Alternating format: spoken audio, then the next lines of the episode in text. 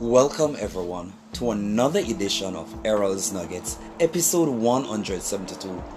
God is there.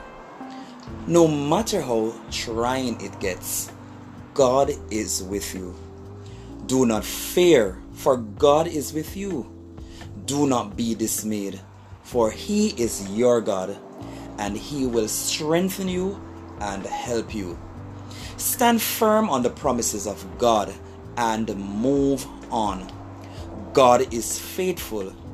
He will comfort you and protect you. God will go ahead of you and make a way when things seem impossible.